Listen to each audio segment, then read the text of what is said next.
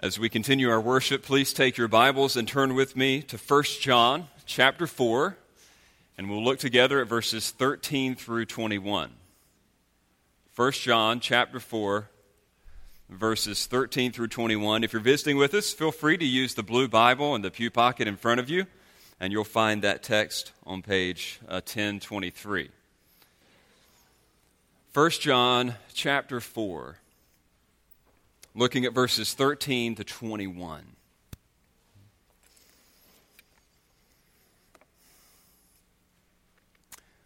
Let me read for us. By this we know that we abide in him and he in us, because he has given us of his Spirit.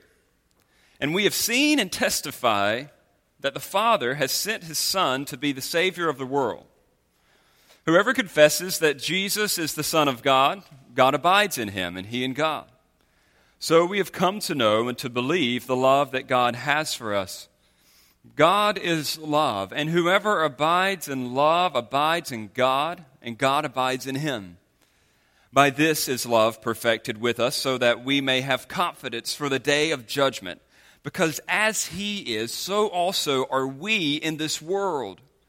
There is no fear in love.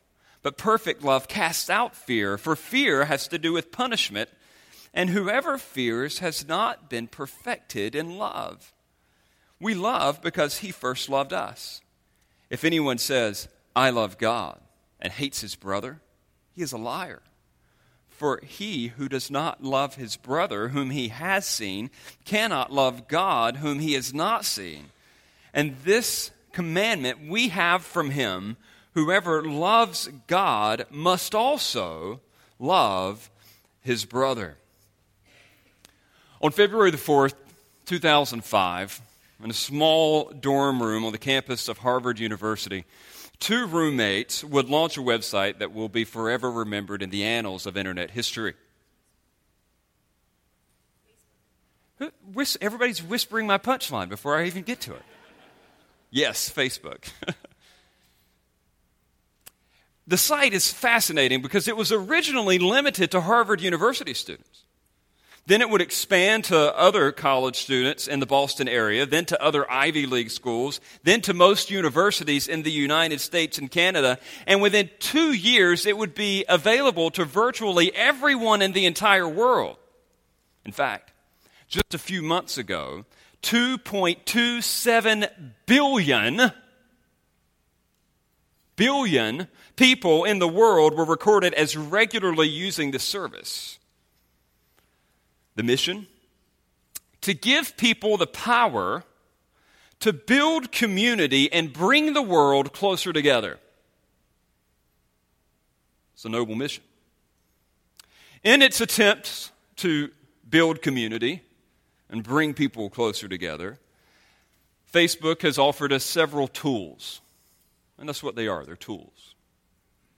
Such as the status update, the like button, the comment thread, the profile picture, and one of the most interesting, the relationship status.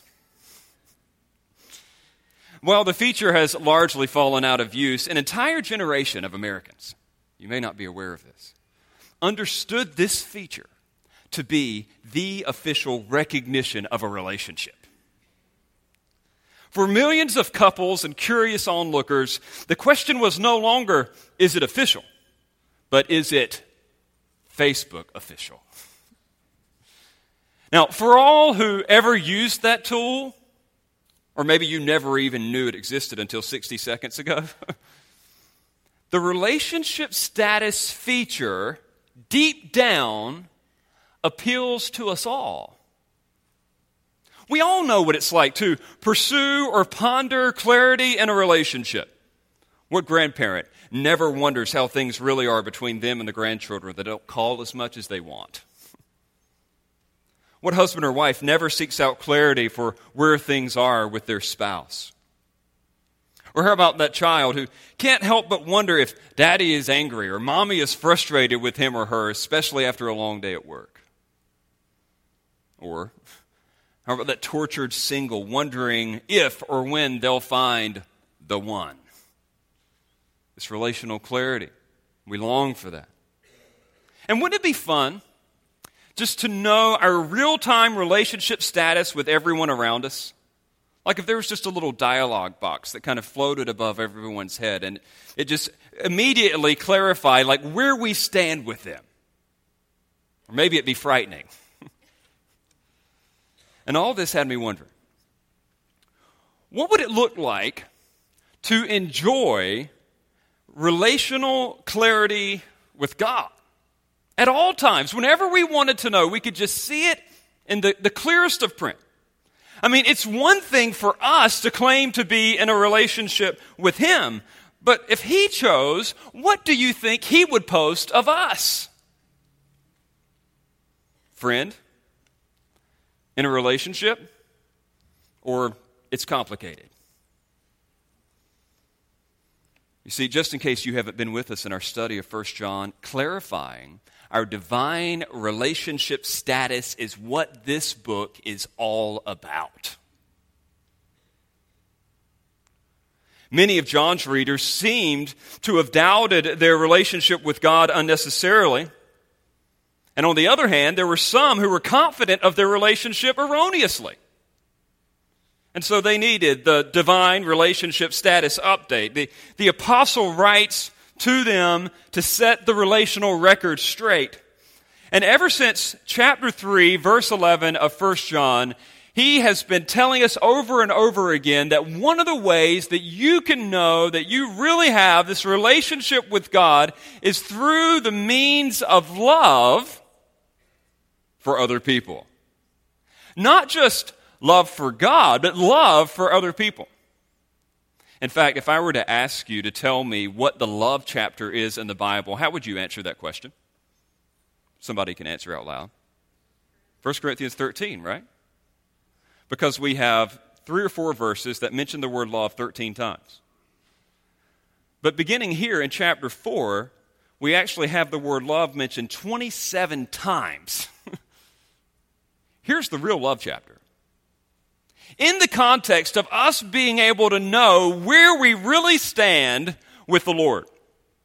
And so last week we saw that love was not only a reality, but it was also a responsibility. I mean, we're supposed to love.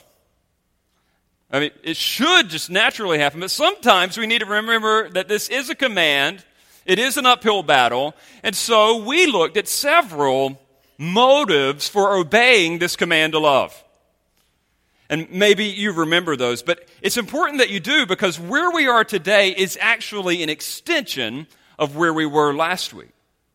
John says, all right, this command to love, it is a reality and a responsibility, and you need to grasp the fact that you should be living out this command, even when you don't feel like it, because it actually conveys the Father's nature, it corresponds with the Father's sacrifice, and it completes the Father's love. That's what we saw last week. But there is another motive for showing love. There is another motive for continuing to believe in Jesus to the degree that it leads us to love other people, and that is, it gives us confidence of the Father's love. Confidence. John uses the strongest language of the epistle to describe our closeness, the confidence that we can have of our relational closeness to God. He's going to speak of us abiding in God and God abiding in us. He's going to talk about us even having confidence on the day of judgment, having no fear of our relationship. And in case you've ever wondered about your relationship status with the Father, our text this morning offers us 2 proofs of our closeness to God. 2 proofs of our closeness to God. The first is that confession of Christ as Lord proves our closeness to God. You want to know if you're close with God, just ask yourself the question, do I confess Christ as Lord? Look at verses 13 to 15. By this we know that we abide in Him and He in us because He has given us of His Spirit. And we have seen and testify that the Father has sent His Son to be the Savior of the world. Whoever confesses that Jesus is the Son of God, God abides in Him, and He in God. Now, here's how to know we're close. Here's how to know that we're so close to God that we could say that He lives in us and that we actually live in Him. The Father gave us His Spirit as evidenced by our confession of the apostolic testimony of the Son. That's what these verses are all about. You can know that you are that close to God because you have His Spirit. How do you know that you have His Spirit? Because you believe the apostolic testimony about Jesus. And how do you know you believe the apostolic testimony about Jesus? You confess Him to be who He said He was. It's a doctrinal test. The language of closeness here is fascinating. We hear that word abide, abide, abide over and over and over again in John, and this will actually be in this particular paragraph. This will be the last time John will use it for the rest of the letter. But we got to make sure we get it. I've said in previous times that the word abide could mean to be at home, to reside. And that is true. Jesus' illustration of abide in John 15, I think, is even better. He pictures the word abide with the metaphor of a vine and branches. Have you ever seen a grapevine before? I mean, looked at it closely. It's hard to really tell where the vine stops, and the branches begin. All you really know is that there's a difference between the vine and the branches, but somehow the one is in the other and the other is in the one. It is literally, agriculturally, the closest possible relationship that you could communicate. And that is exactly what he is saying here. He's saying, it's not just that we're close. It's not just that we're tight. It's not just that we're like this. There is some sense in which it's greater than that. It's that he abides in us and we abide in him. John typically uses this word, abide, to denote an inward, enduring, personal communion with God. If you want to get an idea of how close the relationship really is with God, this same word is used in John 14:10 to describe the relationship that God the Son had with God the Father. He says, I abide in him. And he says that of you. He says that of me. We're that close? Things are that good, really? In fact, he says it twice. He says it at the beginning of verse 13. He says it at the end of verse 15. He does not want you to miss that this is how close you and God really are. So how do we know that? How do we know that we're in that type of relationship, that we're that intimate? Well, it's because the Father has given us of His Spirit.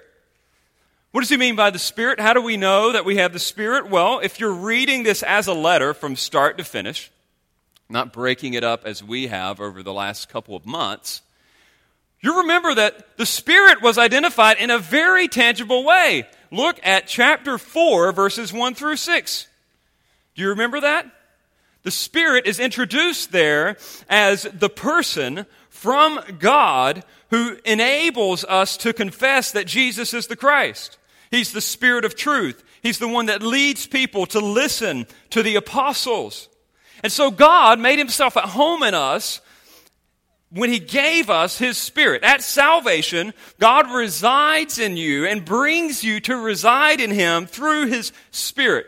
Theologians call this regeneration. It's the imparting of divine life. You were a spiritual corpse. Your dead heart could not receive him. Your dead mind could not conceive of him. And yet God gave us his Spirit, bringing us into the divine life.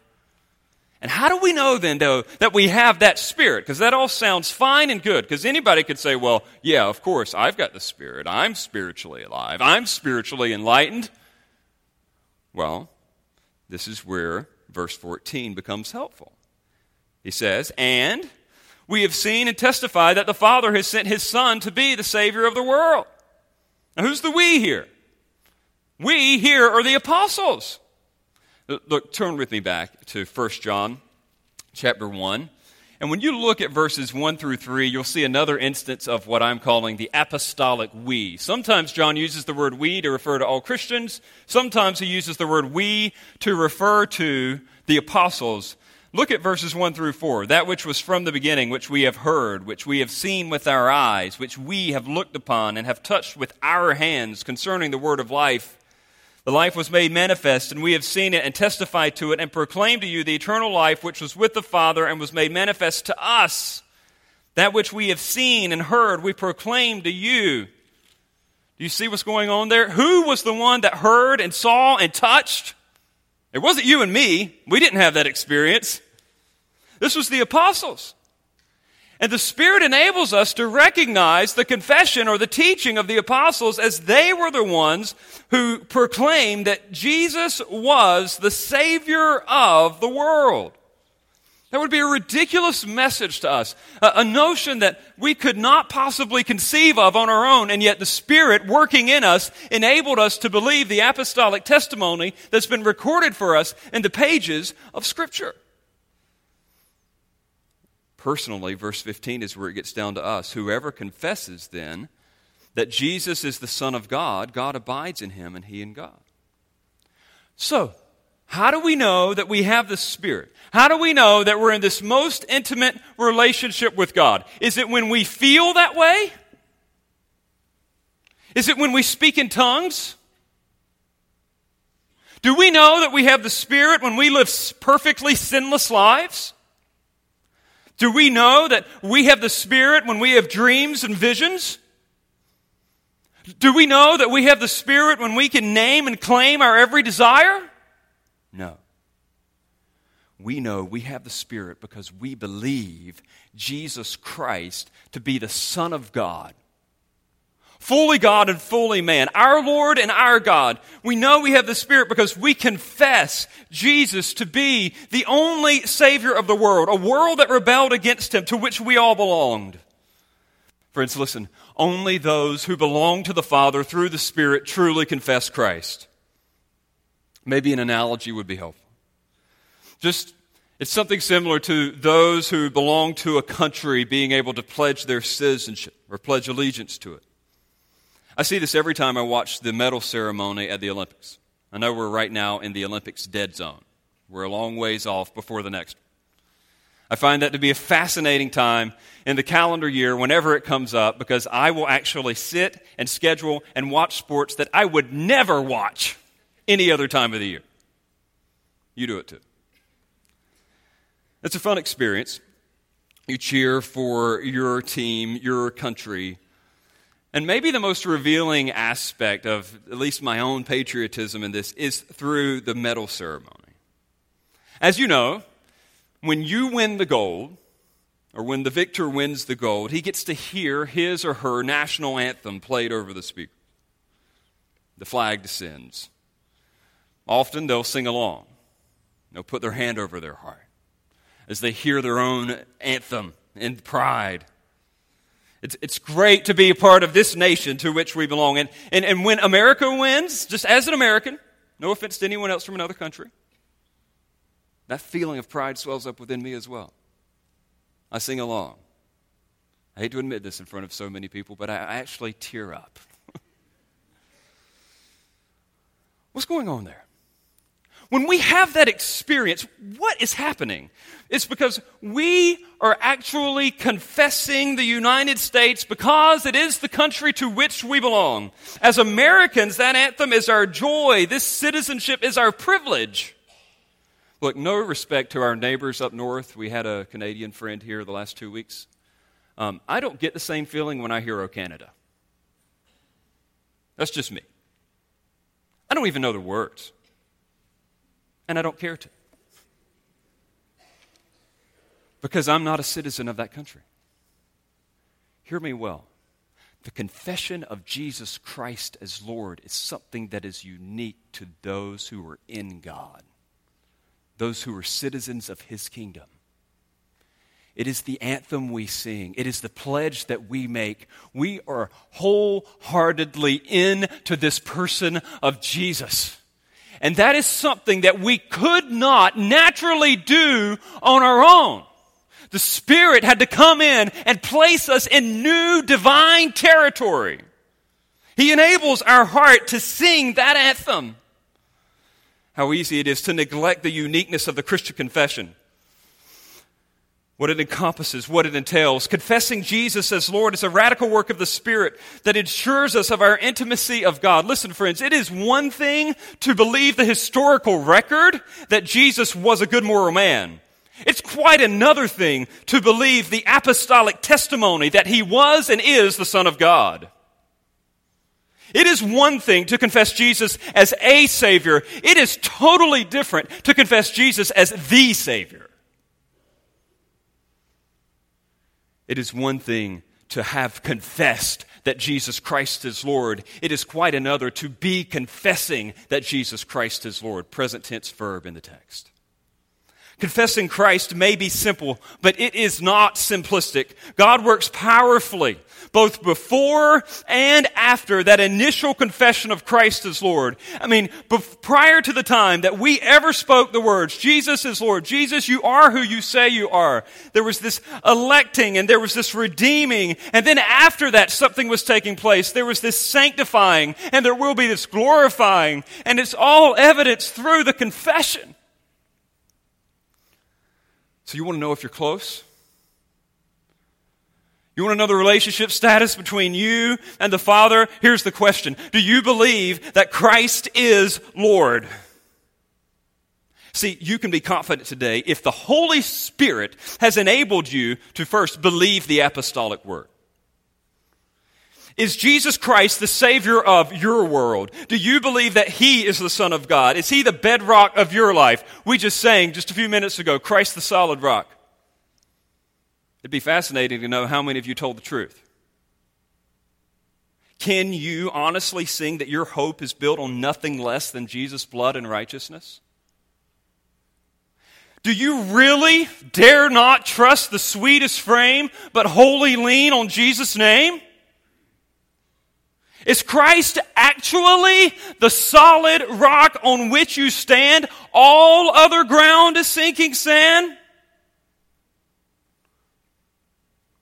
You can be confident today, not only if the Spirit has enabled you to believe the apostolic word, but if the Spirit has enabled you to confess that Jesus is the Son of God. And friends, please get this right. It is initial and ongoing. This assertion, this pledge of allegiance that you believe Jesus is who he says he is. There is a moment in time in which it takes place, for sure. There's a some point in time where you will have had to have identified him with your mouth to be who he said he was, Romans 10:9. And you make that proclamation public through baptism. That's when you've actually physically identified yourself in alignment with him. I'm not saying that it saves you, but you're confessing at the time. You're identifying that this work of grace has taken place in your heart.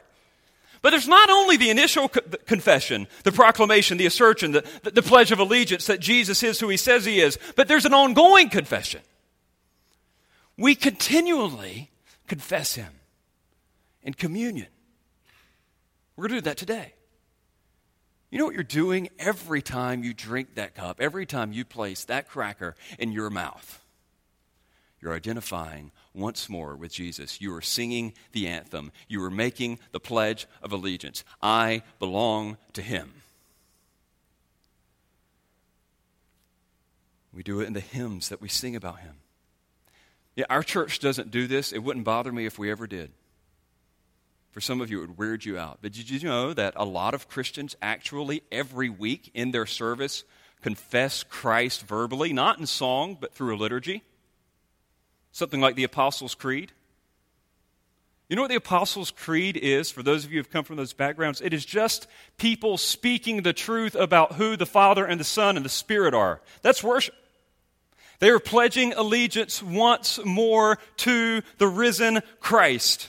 They are saying that this is what they believe. We continue to confess him in personal praise as we personally defend Jesus when we hear other people run his name down, when we advance the gospel, when we teach Christ to our family. That is what it looks like to be confessing Christ.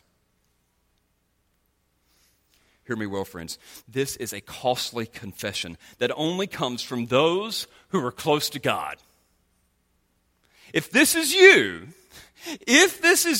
you can be confident that you're in a deep, abiding relationship with your Heavenly Father. We have too much downplayed the Christian confession. I know how it is. You read a text like this, or yeah, I know that. I confess Jesus. Check. Is it really? The work of the Spirit isn't seen in chills and thrills, but in a settled conviction and conduct that confesses Jesus Christ as Lord. It says something about you. Namely, through the Spirit, God is connected to you. You are closer to God than you could possibly imagine, as evidenced by the fact that you are confessing Him as Lord. So this is really simple. Confessing Christ as Lord proves our closeness to God. That's the first proof. But that's not all. Completion of Christian love also proves our closeness to God. It isn't just confession, but it's also the completion of Christian love also proves our closeness to God. We're going to see that in verses 16 to 21. Now, I'm using the word completion of Christian love, assuming that at least 75% of you were here last week to know what I meant by that. But just in case you weren't, you can look back to verse 12. John is assuming that you already know what the term completed love means. What you see there in your text in verse 12 actually isn't the word completed. It should say in the ESV the word perfected.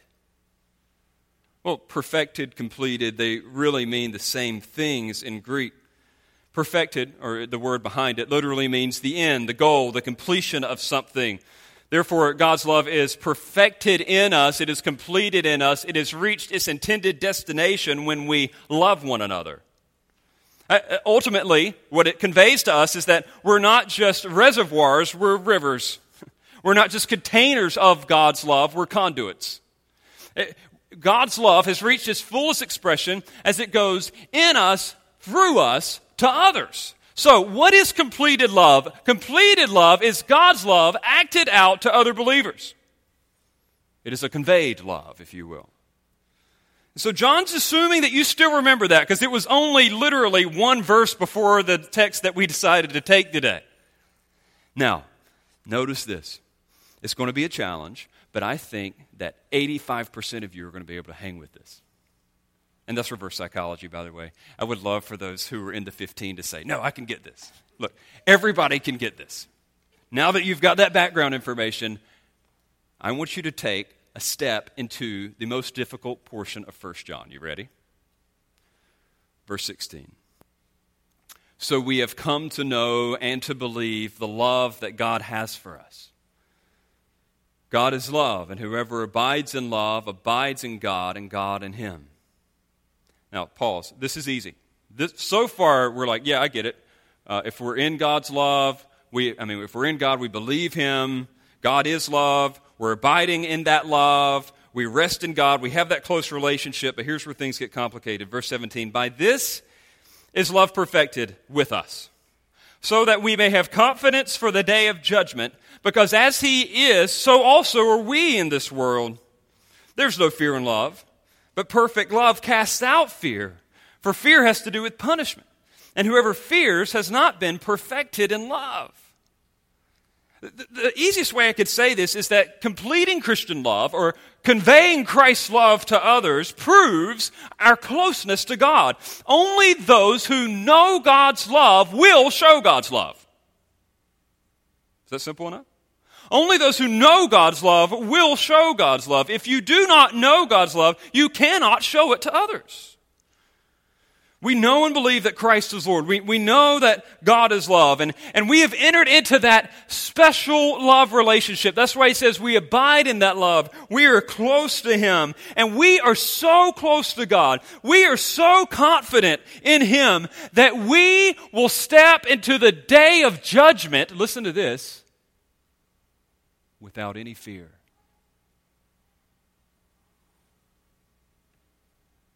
That is mind-blowing.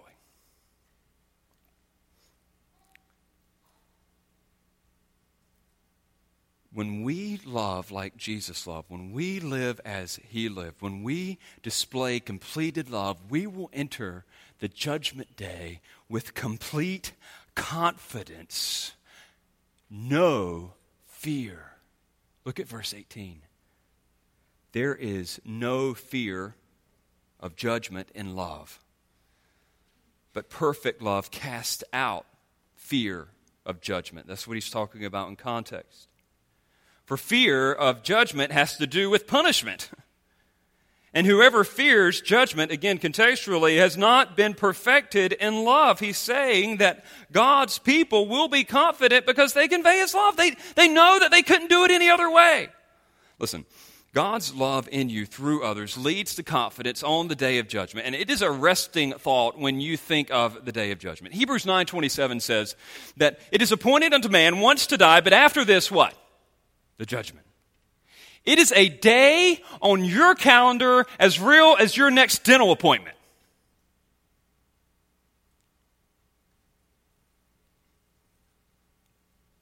You've already seen its shadows. You've already felt its weight. Say, in what way? I think every person in this room would know this experience. Again, it's a shadow. It's not the reality. But in that of something as simple and menial as final exams. Do you remember that? I mean, as fall comes to a close and winter, or whatever we call this season around here, arrives, have you not seen the distraught look of students all around as they are entering their midterm exams? For college students, their final exams? Think back to those days. Remember what that was like? Your academic capacity tested, explored, probed, quantified, and then accepted or rejected.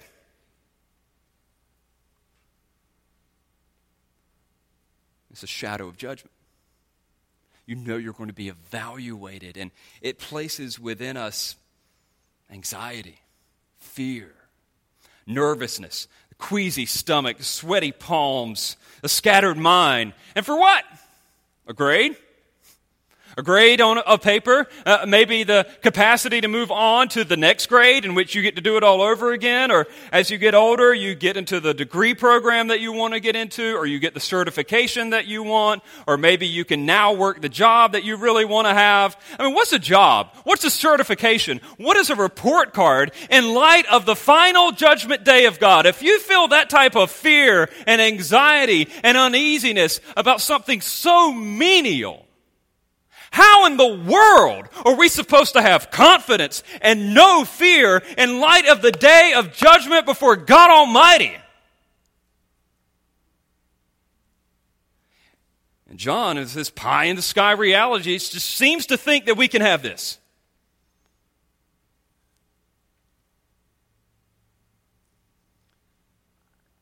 How?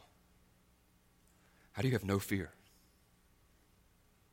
Can we really have that kind of closeness in our relationship with God? John says, yes, you look to the proof of completed love. You recognize that God has so richly and abundantly poured His love into you that it has spilled out into other people. See, He can love you. He does love you because He sent His Son to satisfy the bad grade, if you will. Jesus took your grades. He gave you His. And not only did He set the record straight, but on top of that, He gave you His mind and His heart. He gave you a capacity to love in a way that you never had before. And John says, that is so unique. That is so unimitable that you should look to the love that's being displayed through you to others and know that everything's going to be good between you and God on the day of judgment. It's a complicated thought, but it's a powerful one. He explains it in greater detail in verse 19, just in case you don't get it. He says, we love because He first loved us.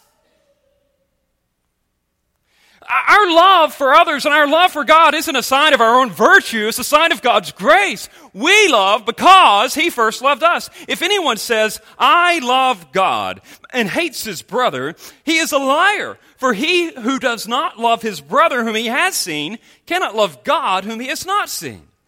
And this commandment we have from him, whoever loves God must also love his brother.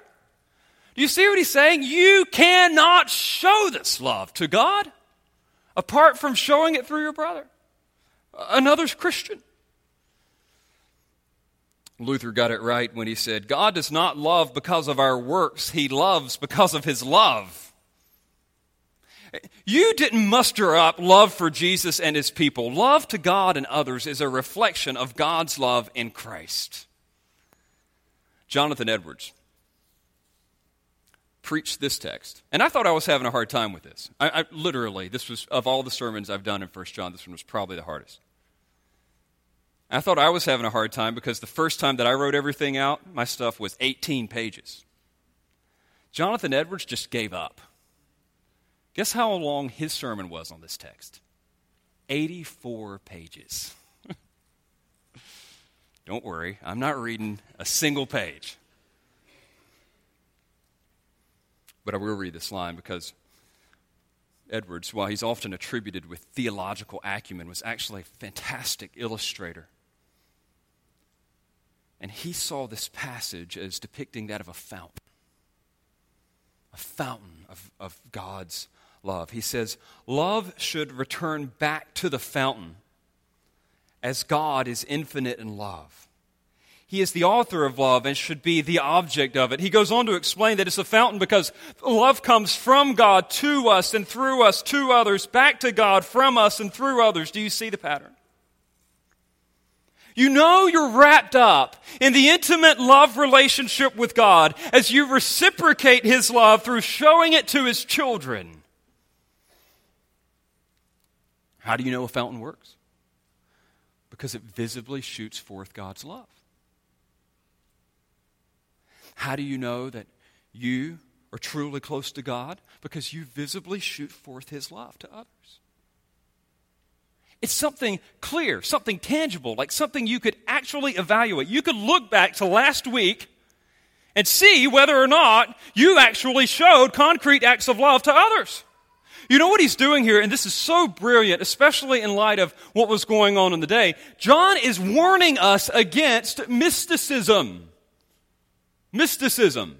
I seriously doubt anybody used that word this last week in your vocabulary. But I think you get the idea. There is this popular notion that's been around ever since the beginning that we can have some type of mystical, eerie, personal communion with God, just us and him. I would call it a personal-only relationship with God. Some people really do assure themselves of closeness to God on the basis of personal religious experiences. The idea that you can ascend into the heights of God's love personally and privately and profoundly, to be lost, as it were, in a deeply personal and indescribable experience of loving God and being loved by him. Why do you think the monks would move out into the mountains? They did it because they thought that they would have a more deeply personal and intimate relationship with God apart from other people. And somehow we've bought into the lie. We think, or can be tempted to think, that the richest expressions of our time with God are when we are by ourselves. And while indeed we can convey God's love privately in prayer, that is not the means that he has chosen for us to show his love or our love for him back to him. And that kind of vertical pursuit, horizontal things of this world, even the people of this world, can be a distraction from God. Listen, I've seen this in my own life. I've seen this in my own life where I was so committed to doing my personal devotions in the morning, spending my personal time with God, that I would literally be angry at my wife for interrupting, wanting help with the kids. You've done it too. Stop laughing at me. I mean, you imagine the irony of the scene. What is your problem, woman? I'm spending time with Jesus. Who's got the problem?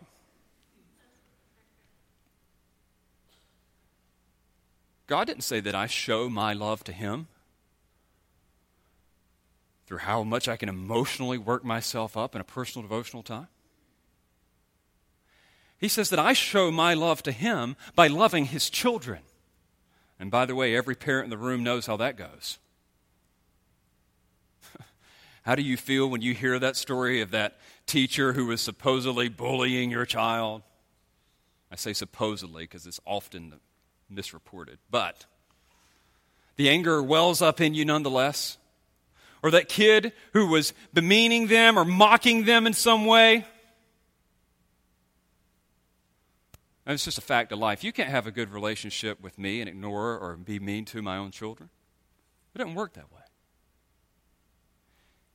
You will never, listen to me, you will never have some type of close relationship with God apart from meaningful, vibrant fellowship with his children. Never. He says, you are a liar.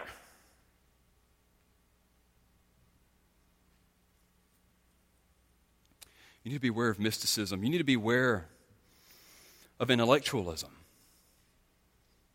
Oh, a church like ours needs to be so careful of this. Listen, if you're visiting here today, I want you to know something unashamedly about our church. We love sound theology.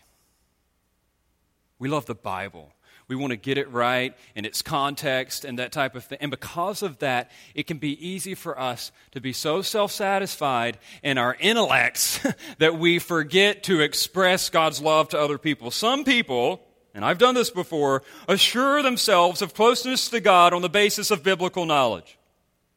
You can identify someone like this by how busy they are listening to podcasts, reading Christian books, commenting on Christian blogs, but they never seem to find any time to show love to God's children. They've got more important stuff to do.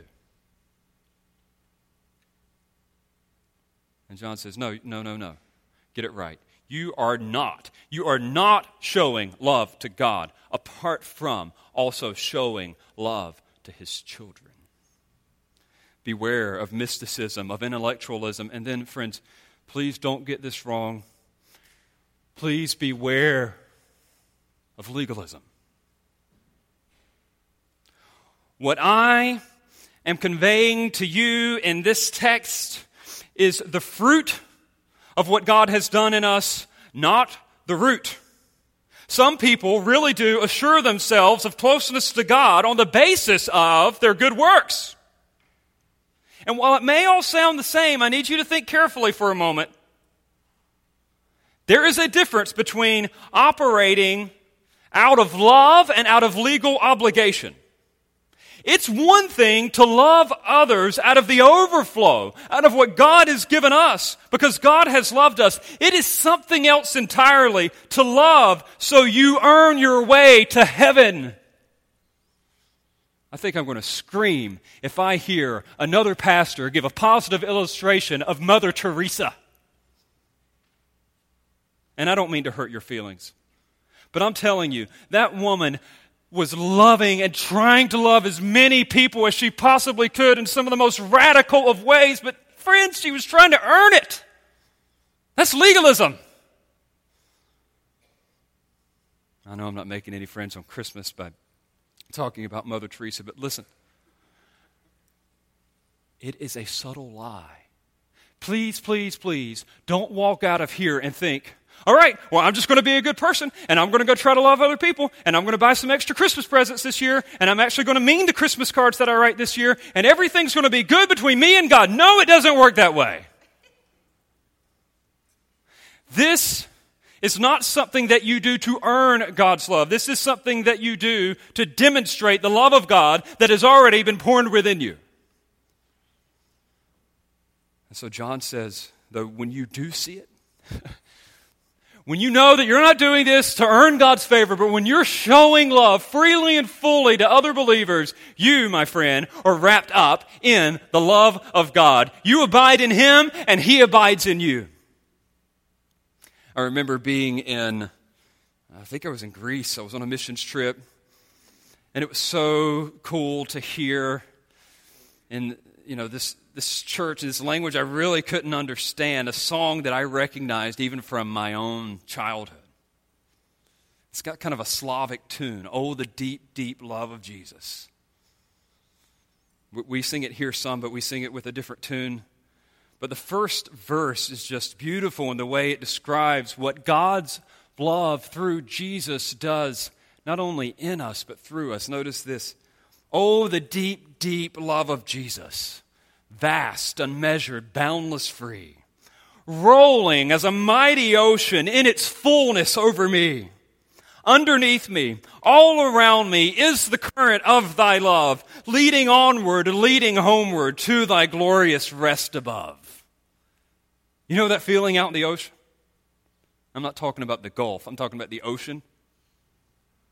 To be swept up in a current. To just be overwhelmed by the power of the sea. To be moved about to a different spot. I mean, just totally not even being able to help yourself. You can't resist it. You just move. He's saying the love of Jesus is so powerful in your life that it is moving you to God's destination. And in the context of this text, it is moving you. It is compelling you. It is constraining you to show love to God's people around you. That's how you know that you've been caught up in the current of God's love. It pushes you. It compels you to show self-sacrificial love to other believers, serving them, praying for them, seeking them out, helping them, encouraging them, ministering to them. And so, when I am confessing Christ, I know I'm close to God. As I am completing Christian love, I know I am close to God. Let me put this to a practical test. I want you to assess the quality of your relationship with God on a scale of 0 to 10. 0 would obviously mean it's non-existent. You do not have a relationship with God. 10 would mean that it's perfect. I'll take a second because you don't get asked that question every day, I know. On a scale of 0 to 10, what's your number? I can only imagine your answers. My assumption would be that most of you would put something less than 10 and something more than 0. I mean, I know that statistically I'm doing pretty well there to imagine that. But, I mean, the reason why I say that is because most of us don't think that we're as close to God as we possibly can be. And at the same time, most of us also wouldn't say that we're as far away from God as we possibly could be. Right? See why I would think that you would stay away from the 0 and the 10.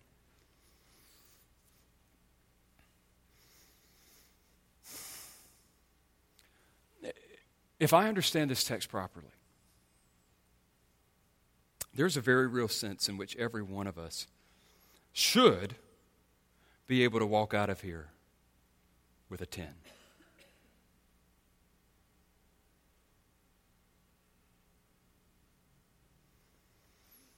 Why?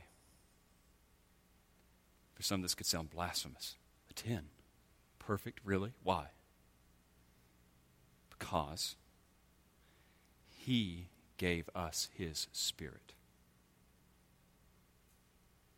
Why?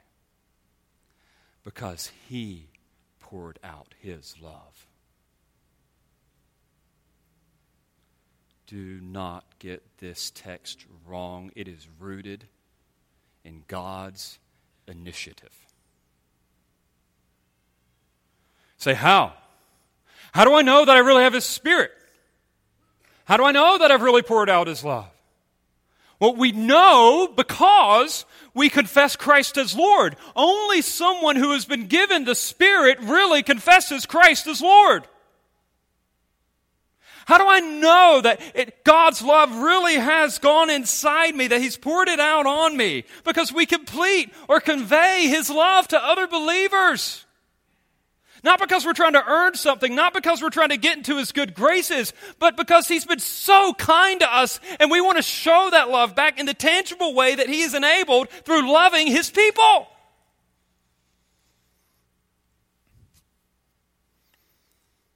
You say, but I sin. But I struggle. Listen, friends, John has already made provision of this. Of course you sin. Of course you struggle. But that's why you confess Jesus to be the Savior of the world. That's what He saved you from. I think the most dangerous group in this room right now would be anybody who answered like a 9 or an 8 or a 7. And the reason why I say that is because you think that you're actually really close to God because of something that you did. You think that you could get to a 10 if you then fill in the blank. And I don't mean to be mean, and I'm not trying to keep you from being able to sleep well at night, but you may not even be a Christian at all. I'd actually be more encouraged by the people who put something at a 5 or below, because at least you know that you need some type of intervention. Hear me. We have to be so careful here, but the root of legalism is just so subtle. This idea that we are the ones that finish off the relationship with God. Now, this is God's doing. It is His grace. Belief is the evidence that the Spirit is in us. Obedience is a fruit of His love. That is why, by the way, friends, it says that the fruit of the Spirit is love. First one on the list. Not the root of the Spirit, the fruit of the Spirit is love. This is God's work, and we see it in us as we believe and as we obey the command to love. Practically, friends, I would encourage you to walk out of here, if this is true of you, to walk out of here, stepping into this week, energized and ready for whatever comes your way, because you know that God's love courses through you to others and back to Him. You should be assured this week that you are caught up in the current of His love. You will pass the greatest test. Listen, I don't know what stresses you or what just freaks you out this week. I mean, maybe there's something on the calendar where you're thinking, like, I am not looking forward to that. That nervousness, that anxiety, that fear, that pit in the stomach, those sweaty hands. Whatever it is, what does that compare to God Almighty having brought you into the most intimate relationship with Himself? The greatest test you'll ever experience in your life passed on account of what Jesus has done for you. God does not intend for His people to come in just slumped over and depressed all the time, although that is a reality. He intends for them to be confident of His love, not fearful that He's somehow or in some way going to take it away. Whether you're sleeping or resting or waking or working, God wants you to be settled, assured, confident, not unsettled or anxious or cautious. Finally, one other group I need to mention. I don't care what you put on the test, but I do need to say this. If you don't see any of these proofs in your life, I said everybody should walk out of here as a 10. Not everybody could walk out of here as a 10. If you don't see these evidences in your life, sin has broken your relationship with God. You've got a problem. That's why you can't say a 10, but listen to this. Jesus has fixed it. He lived the righteous life you couldn't live. He died the death you deserved to die. He rose again to give you the power and the capacity to obey Him in a way that you never could before. And as you believe in Him, it is evidence that you have received the gift of His Spirit. And if you have questions about that and you want that type of confidence with God this Christmas season, I would encourage you to talk to another church member around you. Come find me after the service if you need to, because there is no greater assurance in all the world than to know that things are right between you and your Heavenly Father. And in light of this, I know of no better way to close our service today than to be reminded of our closeness to God through an event we call communion. Communion. It's the very definition of abiding in God and God abiding in us. Mutual union celebrated in these signs.